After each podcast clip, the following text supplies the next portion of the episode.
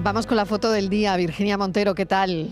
Hola, buenas tardes. La imagen de hoy es la propuesta por Erasmo Fenoy, fotoperiodista algecireño recientemente reconocido con el Premio Andalucía de Periodismo por una impactante imagen de una operación policial contra el narcotráfico en la playa de Getares. Licenciado en Comunicación Audiovisual, lleva más de 15 años vinculado al mundo de la prensa y la publicidad. Desde 2005 es el responsable de fotografía del diario Europa Sur y sus trabajos han sido publicados en medios nacionales como El País, Público y El Mundo, entre otros. Desde 2018 colabora con UNICEF en su informe sobre los derechos de las niñas y los niños migrantes no acompañados en la frontera sur española. Y ya saben nuestros oyentes que pueden ver la foto del día en nuestras redes sociales. En Facebook, La Tarde con Mariló Maldonado y en Twitter, arroba La Tarde Mariló.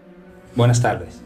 Tras una negra jornada en la Champions League para los equipos españoles, me gustaría destacar una fotografía realizada por el compañero Antonio Pizarro.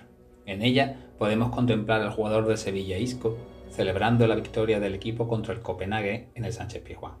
Tras un mal inicio de temporada, los de San Paoli consiguen amortiguar el golpe que supuso la eliminación en la fase de grupo de la Liga de Campeones. Gracias a uno de los goles conseguidos por el jugador malagueño, el equipo vuelve a su competición favorita, la Europa League. Fotoperiodistas que buscan su imagen del día.